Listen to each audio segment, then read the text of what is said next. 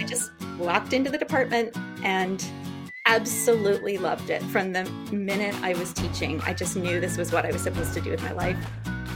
Every day in there is so special to be with those students, and I learn from them along with teaching them.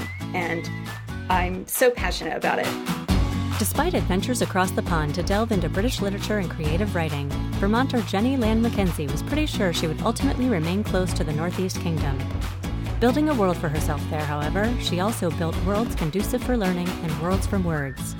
Find out how planting seeds for tomorrow's bounty can sometimes nurture your own sense of place on today's Roads Taken with me, Leslie Jennings Rowley. Today I'm here with Jenny Land McKenzie and we are going to talk about how words can take us places and what they mean and how you build a life around them. So, Jenny, welcome. Th- thank you so much for being here. Thanks for asking me, Leslie. It's great to see you again after so many years. I know. We were in the same UGA group. I think you were among my first people.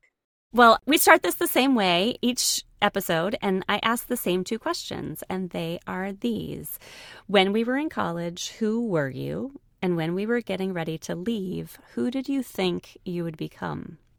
Think about that. So, when I was in college, I was a person who wanted to grab onto every experience that I possibly could and run with it. And I took my studies extremely seriously and worked really hard.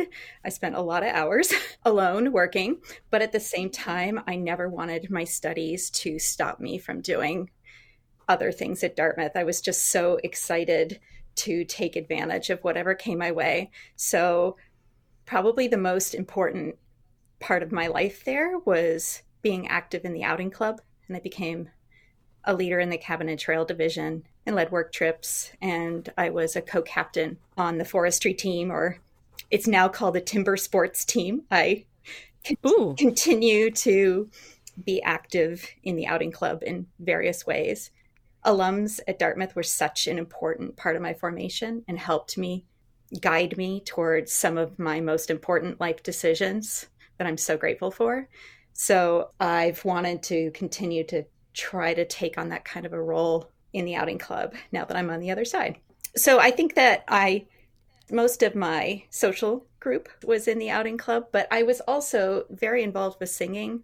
I grew up in Vermont and I went to a public school and where it fortunately had a very strong music program at the school where I went and when I came I wasn't very experienced but Melinda O'Neal was instrumental to me in helping me move forward and recognizing that I might do better with a little bit of help.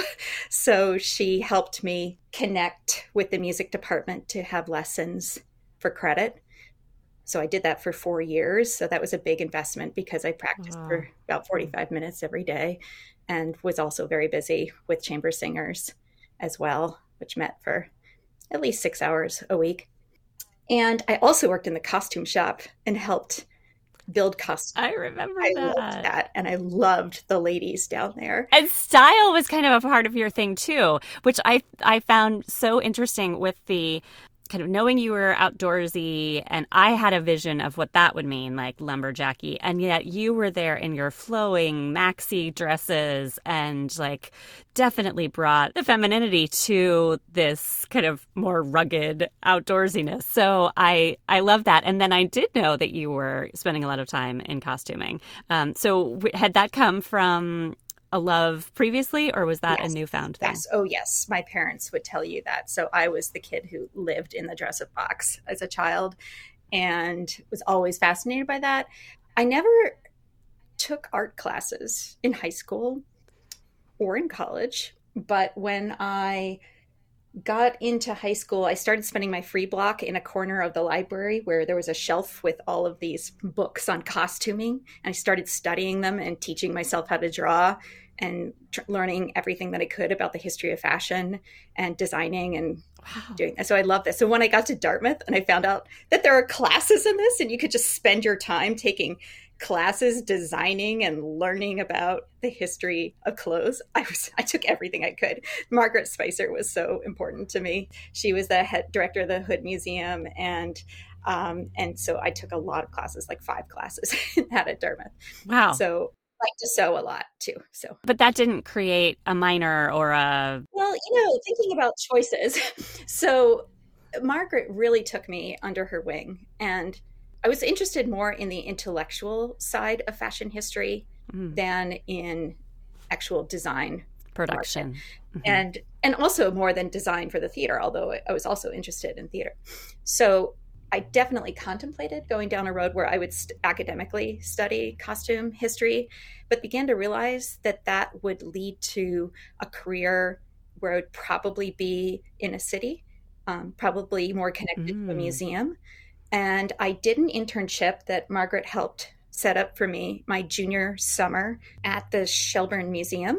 And that was in my hometown where I grew up, but it was a wonderful internship. I had access to all of their archival clothing and I, I helped organize it and label it and learned so much about it. I organized their whole children's collection, which had never been touched. And I designed a huge exhibit about childhood in America with the help of this woman, Celia Oliver, who is my mentor there and the director of oh. clothing and costume and textiles there.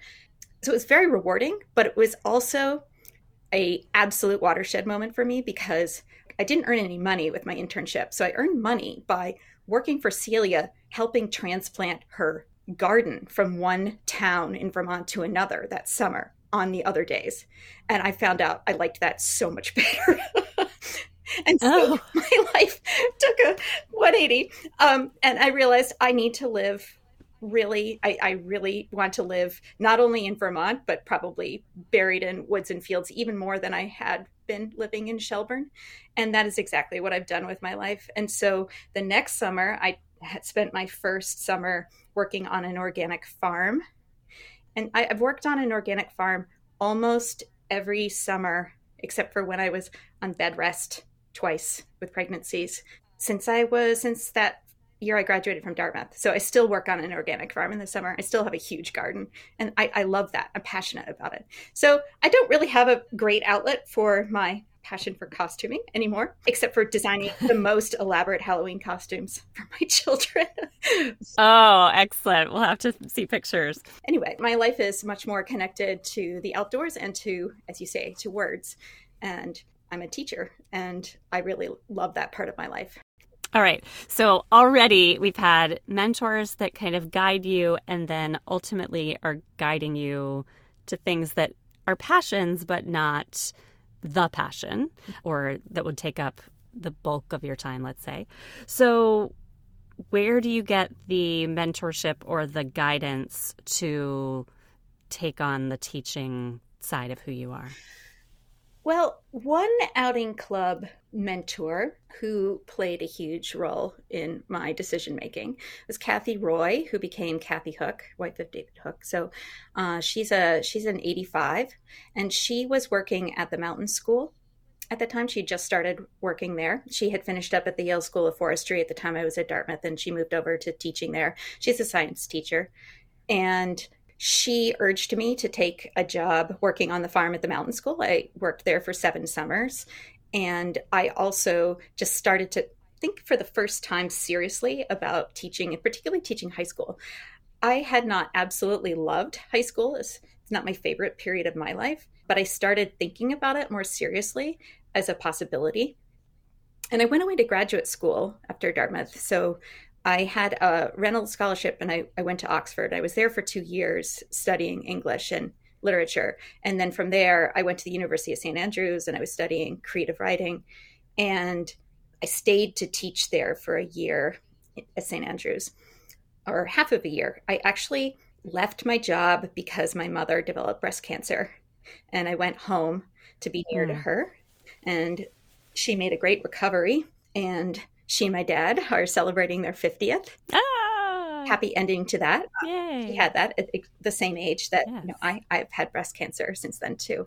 So anyway, it's really great to be home and your mom. And Vermont is definitely where I wanted to land eventually. I just got back there a little bit sooner than I might have done otherwise. And so I decided I applied all over the place to lots of different English teaching positions in high schools, at private schools because I didn't have a certificate to teach at a public mm-hmm. school. And I visited these schools around New England, and there are very few in Vermont. Mm. And that didn't make me really happy. I wanted to be in Vermont. And I also it's hard to explain. I just felt like something was a little bit wrong in terms of my vision of what education should be for young people that age when I was visiting those mm. schools. It they felt like small colleges. There was so much pressure on those students to achieve certain things and so much focus on what was coming next instead of what was happening to them right then at that particular time in their life. Mm. And it's so important. And I just said there has to be something more than this for, for this age group. And out of the blue, a job came up halfway through the year at St. Johnsbury Academy, which I'd heard of because, oh boy, there was somebody named Skylar in our singing group. He had gone to St. Johnsbury Academy. I'd heard of it, right? It's on the other side of Vermont, but I'd never been there before. And I went up there with my mom and I interviewed for the position. I wasn't sure. There weren't any young teachers my age. I was a little frightened of. I was like, oh, what does mm. it be mm. like being in such an isolated area? And the department chair was so kind and he gave me a few days to think about it. He arranged a meeting during winter break with a couple of teachers my age who felt like old friends I'd always known from Dartmouth immediately when I met them. And so I just walked into the department and absolutely loved it from the minute I was teaching. I just knew this was what I was supposed to do with my life. Every day in there is so special to be with those students. And I learned from them along with teaching them. And I'm so passionate about it. And I had a wonderful year on sabbatical with my husband back over in England because he's British, his family's Scottish English. So, but I had a great year but part of that year for me was realizing that I needed to go back to teaching itself. And I was writing a lot that year and I was gardening a lot that year, but I missed teaching so much. I just missed being with students. I love that. And so I enjoy teaching both lit and I love teaching creative writing. I teach creative writing sections in the spring. I have two sections. I teach advanced creative writers too. So some of them are writing whole novels, which is really exciting.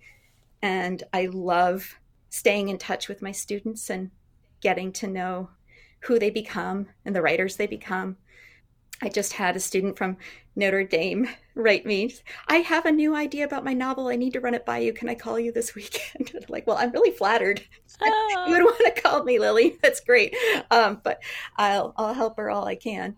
So I I just absolutely love being in the four walls of that classroom. And I have been in the same classroom since 2000. So I've never left that room. it's the same place. Wow. Yeah. Yeah. Well, that's probably why you felt as though you were walking into a place and you were the only young person because people go there and stay. And so now you're on the other side of that. And the new ones are like, wait, you've been here for how many years? a long time. But it is a boarding school where I teach, and so there are actually there's a bigger mix of ages of teachers there than there are at a lot of Vermont schools, and there's a little bit more coming and going. That's typical at a boarding school.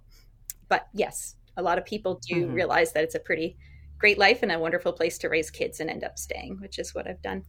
Right. And then you do have your summers where you can garden and right. be on your organic farms. And having things grow all all seasons it seems like you're helping helping kids grow in their writing and well i maybe maybe i should think about that metaphor a little bit more in my own life i guess that's really true leslie but i definitely find the switch to spending time outside where i'm doing much more manual tasks where i just have my hands in the dirt and i don't have to think every moment in a cerebral sense about my task.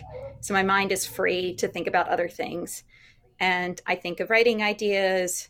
I try to solve problems at home. I think through the the way that I want my classroom to feel if I have a new prep with that group of students to make it a special experience for them. Just I spend a lot of time on that, much more than writing lesson plans. Just what do I want that room to feel like for that group? What is the how are they going to feel as a community and support each other and how am i going to interact with that group because it's really different really different with the different age levels and the different kinds of I, I teach writing. I also teach literature. I also teach creative writing. So I have to think about the needs of a particular classroom. And I teach different levels and students coming from wildly different backgrounds. So there are students from China and Kazakhstan in my AP research classroom next to students who have lived in the Northeast Kingdom who have never left the Northeast Kingdom before. You know, they're 15 and they've never been outside it. And they write, I'm going to Burlington for the first time. I mean, that doesn't happen very often, but it happens. So, right. those are really different needs among those students. Well, so I'm mixing my metaphors here, but I feel like a seed was probably planted in your outdoors training that you got at Dartmouth at the DOC because that's the kind of thing that DOC groups and trips and probably crews that are working on trails have to think about. You know, what are what are the skills being brought here? They're so diverse, I'm sure. And it's all about kind of feeling like a team pretty quickly to make sure that everybody's safe and gets out of it what they need and all of those things. So that's a really good point. I think about my outing club experiences, and the outing club welcomes and accepts whoever walks through and decides they want to be there. So, you know, there's no choosing the people who arrive. And so you you take right. on board whoever's there and you welcome them and you you work with the group that's there and you can work with a lot of different personalities and people with wildly different backgrounds. And it's that's similar in a classroom, right? You're you're just going to be with a group of people who are there and enjoy that time together. So make the most of it. Yeah. Well, I love how we are commingling all of these thoughts of growth and germinating things. Um, but also, you've built and grown a family and a life for yourself in Vermont where you've always wanted. So, are there aspects about kind of home that you've, particularly since you've had a, a bit of uh, adventure overseas and that sort of thing.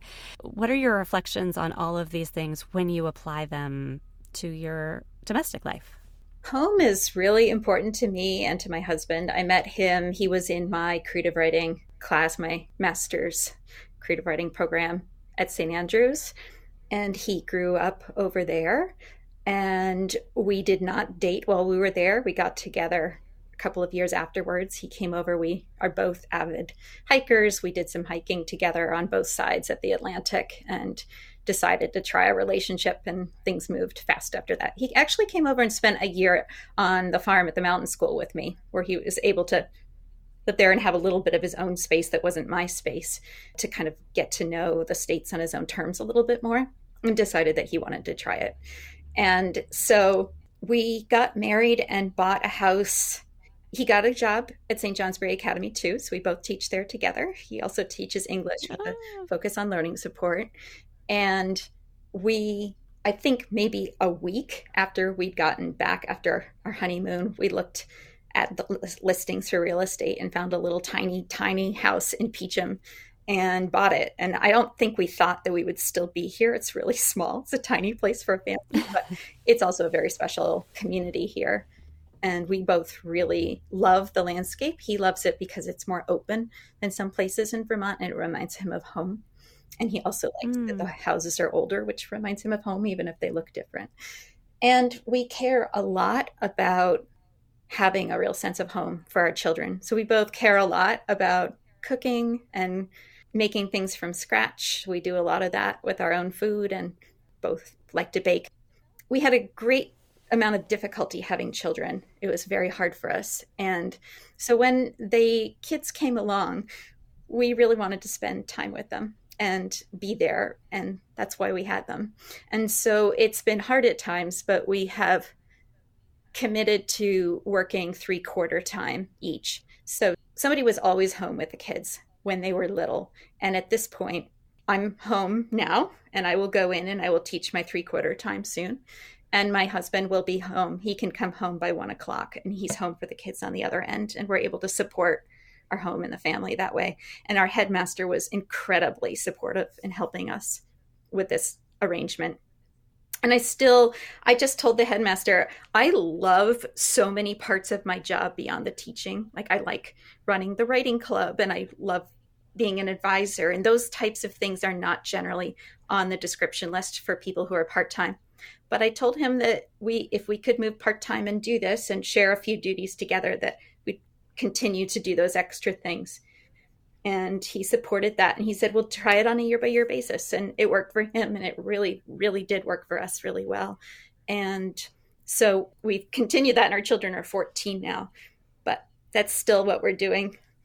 So home is very important. Landscape is deeply important. Place is very important. And that's partly too why those I guess I've lived five years of my life in the UK at this point, and place over there it was so, it took me a full year of getting to notice the seasons and the changing and how the plants work and what's normal and what's not normal before I felt myself there, and it was mm. really formative for me to be over there and get to understand the landscape of a place whose I, I, I prefer British writing in general. I like to teach that in my classroom too. And so to be able to picture these landscapes and understand them, know what they smell like, know, know when the leaves mm-hmm. come down and when things grow and how slowly things grow there compared to over here. Those things are really important to me. And I think it helps. I think it affects my teaching now. I think those experiences, I don't necessarily probably need all of the had a lot of fancy education, but I probably don't need all of that to teach in the classroom, but I use it. It really informs what I'm doing and what I share with students every day. So that's that's been a really important part of my life too, is just to be able to to take what I've learned and, and roll that into the kind of storytelling and sharing that I do in the classroom. Speaking of storytelling, what about your own writing? Author and poet is part of who you are too. So I have not published a lot. I've published a children's novel and I have published some poems, but I write a lot and it's a big part of my life. And one thing that I found is very special is sharing writing time with my students. So when they're writing in the classroom, I'm writing too. And that's important to me, especially because at this point in my life, I'm a little bit isolated and I don't have a lot of peers that I'm sharing writing time with or mm. exchanging things. It's important for me to have somebody keeping me in check a little bit. And I actually find through my top level students. Yeah, I bet that time is so good for you, but it's also such a good model for your students to say, this isn't just an academic exercise. This is something that you can live and you can embed in your life for the rest of your life. I hope so. I I think it's important to model for kids. So when they're writing, I'm writing. When they're reading, I'm reading because I don't think they see adults reading and enjoying reading very much in their lives. I think it makes a difference to them when they say, "Oh wow, my teacher is really having fun with her book too." You know, I try to make it a nice experience when we do that together. I just hope whatever taste of it they get there, they just want to keep running with it at the next stage of their lives, wherever that is.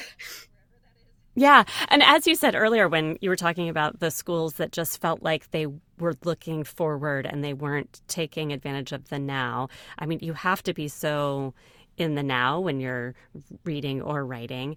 Um, but it also is showing much more process than achievement, right? If you're mm-hmm. saying, I don't publish much, but I'm still writing, I'm still writing a lot, because it's for you and it because it's the love of the craft and the creation mm-hmm. not so much the achievement part and also a recognition that life is long and that right now i'm enjoying the here and now of time with my family and i love my job and i love my time outside with my children and friends too and i can be writing now and concentrating on some of those other things later. That'll be there as long as I kind of keep with it. I'm realizing that you can only keep so many balls up in the air and you really have to choose. And it's really uh, important to me to, I had um, some difficulty having my children and, and didn't, um, almost didn't make it. And I had a, a, a sea change at that point in my life where I just realized I just really need to enjoy every day and be super present in every day that led to my decision to want to be three quarter time to want to be present at home to to try to make time for things in my life that i care about in addition to work as much as i love my work there are other things that i want to do and i don't want to end up 65 and say, now I'm going to do those things. So I want to do them all all the way along the way. right, right. And to varying degrees of, you know, seriousness or putting something foregrounded to the other things that are taking up all of our energies. But I'm so glad that you're continuing writing. So, Jenny, when you think back to that younger version of yourself when we were in college and you knew you had a bunch of different interests and yet you had some very uh, strong pulls to remain in Vermont and to do certain things and live in accordance with the land in a certain way and you told her, okay, so here's your trajectory and here's where we've been and here's where we've ended up, what would her reaction be? Like, of course, this is where you were gonna, you were destined for this, or? I don't think she'd be incredibly surprised. I think that it's one path that she could have taken, and I think there are multiple paths. I think that by the time she graduated, she thought that she probably would be running her own farm rather than doing this. But I've really learned how absolutely crucial it is to me to be reading, writing, sharing reading and writing with young people. And that is my career. And I love it. And so it really makes sense for me to be. I work on a neighbor's farm and I grow food with her and we eat a lot of her food and a lot of our own food that we grow. And that that balance works fine. One of my twins is now working on that farm with me and she gets up really early like five o'clock to go pick strawberries and you know or raspberries or whatever it is for the early morning shifts. And it's a great pleasure to see how much she enjoys just being outside too and that she can handle doing the same task for four hours. It, it takes a certain kind of mentality to be able to do that, at, especially at a young age. I think she has more patience probably than I did for that at that particular age. I don't think I would be entirely surprised, Leslie, but I think I'd be really excited to know at that age that I'm living in the community that I'm living in. I absolutely value this part of Vermont, which has a lot of people who have lived here a long time, as well as people who have moved in who are so committed to being a part of this community and making it a special place to be. People really look out for each other, and people really appreciate the beauty of the place they're in and help to take care of it. So I I think I'd be really excited about where I'm living and what I'm doing. Like to think so. I bet you would because you can tell how excited you are that it is your reality now. So I appreciate your taking us on this path, and as you said, there are many that we could take. Um, so who knows where's where yours will? But my guess is it will always be grounded in where you are right now, and the people, and the community, and the thoughts. And so thank you so much for letting us take this journey with you today and catching us up. It's wonderful to connect. Thank you so much, Leslie. That was Jenny Land McKenzie, who lives in Vermont's Northeast Kingdom with her husband, with whom she teaches at St. Johnsbury Academy, and their twins. Along with having a soft spot for organic farming, hiking, singing, and the history of fashion, Jenny enjoys the process of writing in all genres. She's the author of The Spare Room, a historical novel for middle grade readers, as well as the nonfiction volume Teaching Rules 52 Ways to Achieve Teaching Success. In 2015, Jenny was the grand prize winner of that year's Reader's Digest Poetry Contest for her poem After the Death of Their Child, inspired by the infamous Lindbergh baby. The following year, she won another top honor as her poem Morning ER was selected by the Telegraph newspaper as the winning entry in the poetry contest to celebrate Queen Elizabeth's 90th birthday. We've put a link in the show notes to an article about Jenny and that poem in its entirety. Speaking of show notes, don't forget that you can access a treasure trove of additional material at roadstakenShow.com. In addition to show notes with fun links and occasional, if you like this, you may like that episode recommendations, you can also find full transcripts and some pretty great then and now photos of our guests. Whether that's your cup of tea or not, we hope you'll just enjoy tuning in again next week with me, Leslie Jennings Rowley, for another episode of Roads Taken.